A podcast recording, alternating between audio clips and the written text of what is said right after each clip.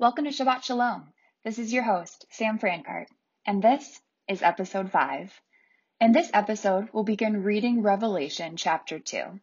We finished chapter 1 a couple weeks ago, so if you missed that, be sure to check out the episodes leading up to this one. All right, chapter 2. So, chapter 2 begins with a letter to the church in Ephesus, and it's the first of seven letters to seven different churches. And these letters span chapters 2 and 3 of Revelation. So before we dive into this first church, let's look at an overview of all of these letters. We see that all seven letters have the same basic outline or structure. They all begin with an address to a particular congregation.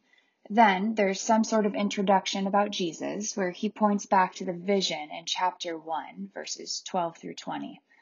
As we read through these letters, you can almost guess what the letter is going to be about based on the description of Jesus.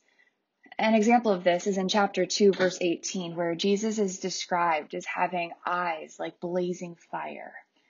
If we recall that fire is a sign or symbol of judgment, we can guess before we even read the letter to the church in Thyatira that this is going to be a letter of judgment. So after the introduction of Jesus in each of these letters, there's a statement regarding the condition of the church, followed by an evaluation of their condition.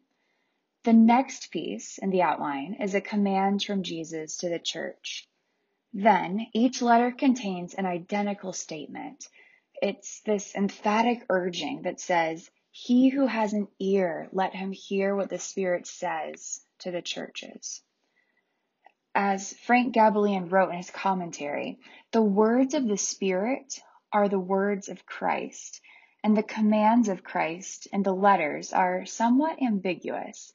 Therefore, they require the individual and the congregation to listen to the Spirit's voice that accompany the word of Jesus if they are truly to realize the victory he considers appropriate for them. I'll reference this commentary a few times throughout today's podcast, so I'll include it in the link in the show notes for you. Another commentary I'll reference is the Life Application Bible Commentary and the commentary by David Guzik, so those links will be in the show notes as well. The final piece of the structure of these letters is a promise of reward. These promises are often the most metaphorical or symbolic portion of the letter so they present interpretive difficulties. One thing I'll point out about the promises now and dig into more later is the fact that they tie into the last two chapters of Revelation. For example, in chapter 2, verse 7, the reward for the church is the right to eat from the tree of life, which is in the paradise of God. And this is parallel to the tree of life in Revelation 22, verse 2. One final note before we start reading Revelation chapter 2. Each letter calls believers to listen to what the Spirit says to the churches. This could mean that each message to an individual church was apparently also intended for the other six churches. This letter would have been circulated and read throughout Asia Minor. So while each letter describes an actual situation in an individual church, they also serve as warnings and encouragement to all churches. As we read throughout these letters, you might start to wonder which of these churches is like my church or which letter is most similar to my experience. Any church or body of believers today might share positive and negative traits with several of these churches. And this is probably why Jesus had John write one letter to seven churches. They all got to read each other's mail. What a neighboring church was struggling with today, they might face tomorrow. Taken together, the letters give us a good picture of what Jesus expects from his church to be faithful gatherings made up of believers who overcome. So maybe rather than trying to decide which church yours resembles, focus on faithful obedience to Jesus. All right, let's start reading. We'll read Revelation chapter 2, starting in verse 1, and we'll read through verse 7. To the angel of the church in Ephesus, write These are the words of him who holds the seven stars in his right hand and walks among the seven golden lampstands. I know your deeds, your hard work, and your perseverance. I know that you cannot tolerate wicked people, that you have tested those who claim to be apostles but are not, and have found them false. You have persevered and have endured hardships for my name, and have not grown weary. Yet I hold this against you. You have forsaken the love you had at first. Consider how far you have fallen. Repent and do the things you did at first. If you do not repent, I will come to you and remove your lampstand from its place. But you have this in your favor. You hate the practices of the Nicolaitans, which I also hate. Whoever has ears, let them hear what the Spirit says to the churches. To those who are victorious, I will give the right to eat from the tree of life, which is in the paradise of God. All right, there's a lot here. Let's start in verse 1. John writes, To the angel of the church in Ephesus.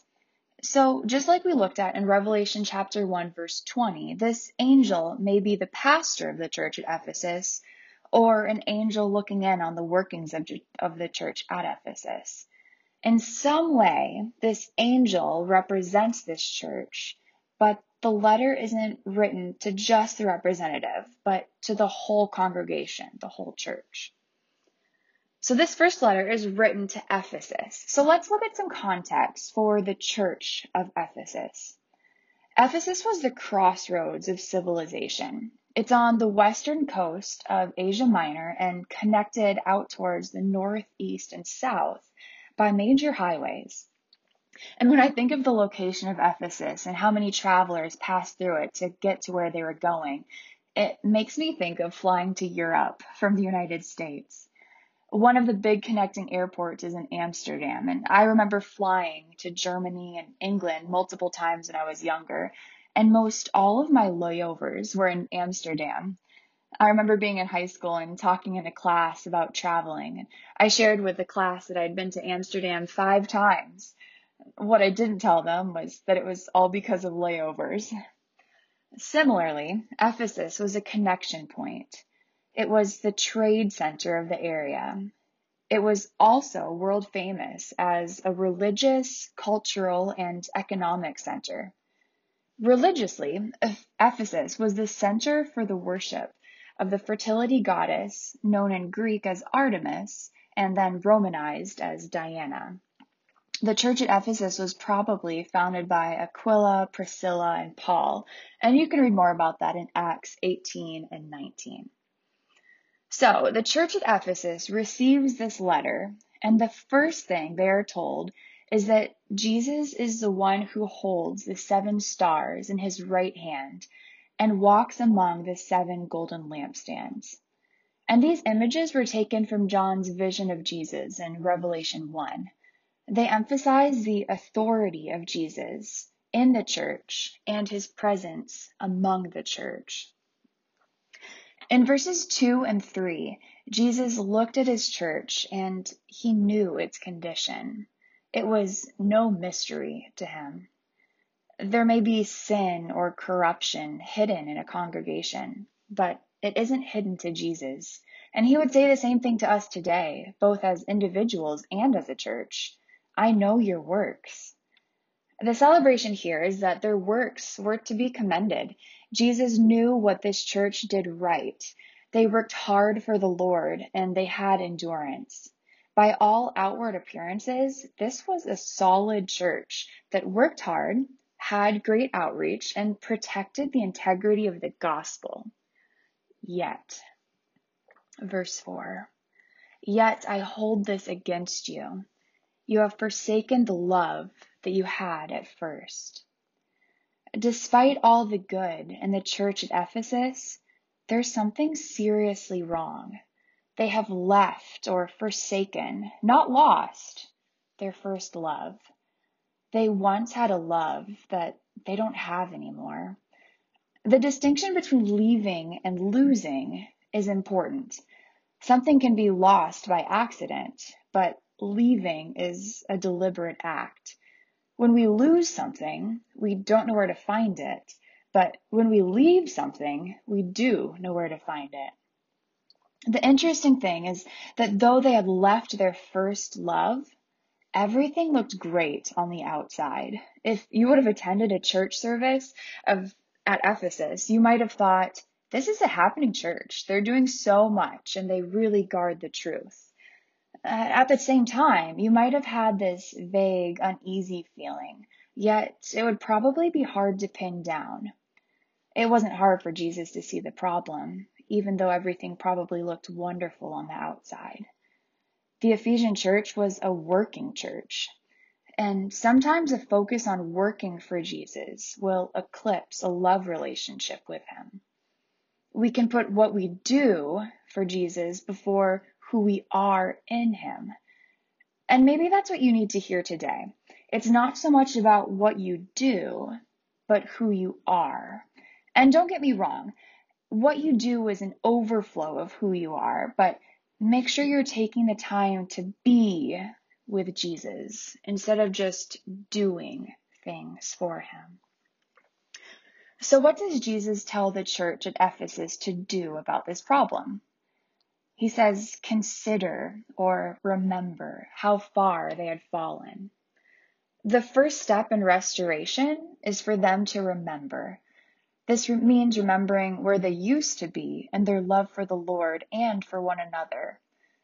An example of this is with the story of the prodigal son in Luke 15. After he left his father with his inheritance, the son lived a wild life and ended up taking care of pigs to try to survive. His first step in returning to his father was remembering what his life was like in his father's home. So Jesus tells this church to remember. And then he tells them to repent. The Hebrew word for repent is teshuva, which literally means to turn around.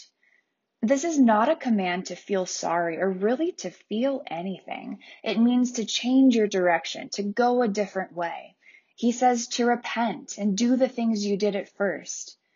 This means they must go back to the basics, to the very first things they did when they first fell in love with Jesus. So, what are some examples of first works? Well, remembering how they used to spend time in his word or or how how you used to pray or the joy in getting together with other Christians or even remembering how excited you were about telling others about Jesus. This is what he's calling them back to. And he says if they don't repent, he's going to remove their lampstand. And this sounds bad, like really bad. What does it mean? When I was studying this with my friends a couple months back, one person asked if this meant that they could lose their salvation. And that's a long theological discussion for another day. Here, with Jesus saying he would remove their lampstand, it's a reference to his light and his presence in the church. If their lampstand was removed, they could continue as an organization, but no longer as a true church of Jesus. See, light doesn't come from the lampstands. The light comes from the lamp themselves. The stands merely make the light more visible. This is why the lampstands are a good picture of the church. We don't produce light, we display it. And we can only display it fully and adequately when we're in right relationship with the Lord. Verse 6 But you have this in your favor. You hate the practices of the Nicolaitans, which I also hate. Here, Jesus gives the church another compliment. They were complimented because they hated the practices of the Nicolaitans. But who were the Nicolaitans and what were they doing that deserved to be hated? Different commentaries talk about how they lived lives of unrestrained indulgence, lives of immorality and idolatry. And Jesus says that he hates this. These are powerful words and that they're coming from our Savior who's so rich in love. We learn that the God of love hates sin and wants his people to also hate sin. Verse 7 Whoever has ears, let them hear what the Spirit says to the churches. This qualifies everyone, or at least everyone who will listen. This letter was not only written to the church at Ephesus in John's day, but it, can be written to all of us, to all Christians throughout all centuries. And then in this verse, he continues, To those who are victorious, I will give the right to eat from the tree of life, which is in the paradise of God, to him who overcomes. So Jesus made this promise to him who overcomes. But what does the overcomer overcome? We usually think of overcoming in dramatic terms, of overcoming sin and spiritual warfare. But here, Jesus seems to be speaking of overcoming the coldness of their hearts and the lack of love marked by leaving their first love. And he says, I will give to eat from the tree of life. The promise for these overcomers was a return to Eden, a restoration, and eternal life. All right, well, that's all we have for today. We'll pick up next Friday with Revelation chapter 2, verse 8. Check out the show notes for a link to the commentary from David Guzik on Revelation 2, as well as other commentaries that I used today. You can find me on Instagram at Sam Francart. Until then, Shabbat Shalom. Maranatha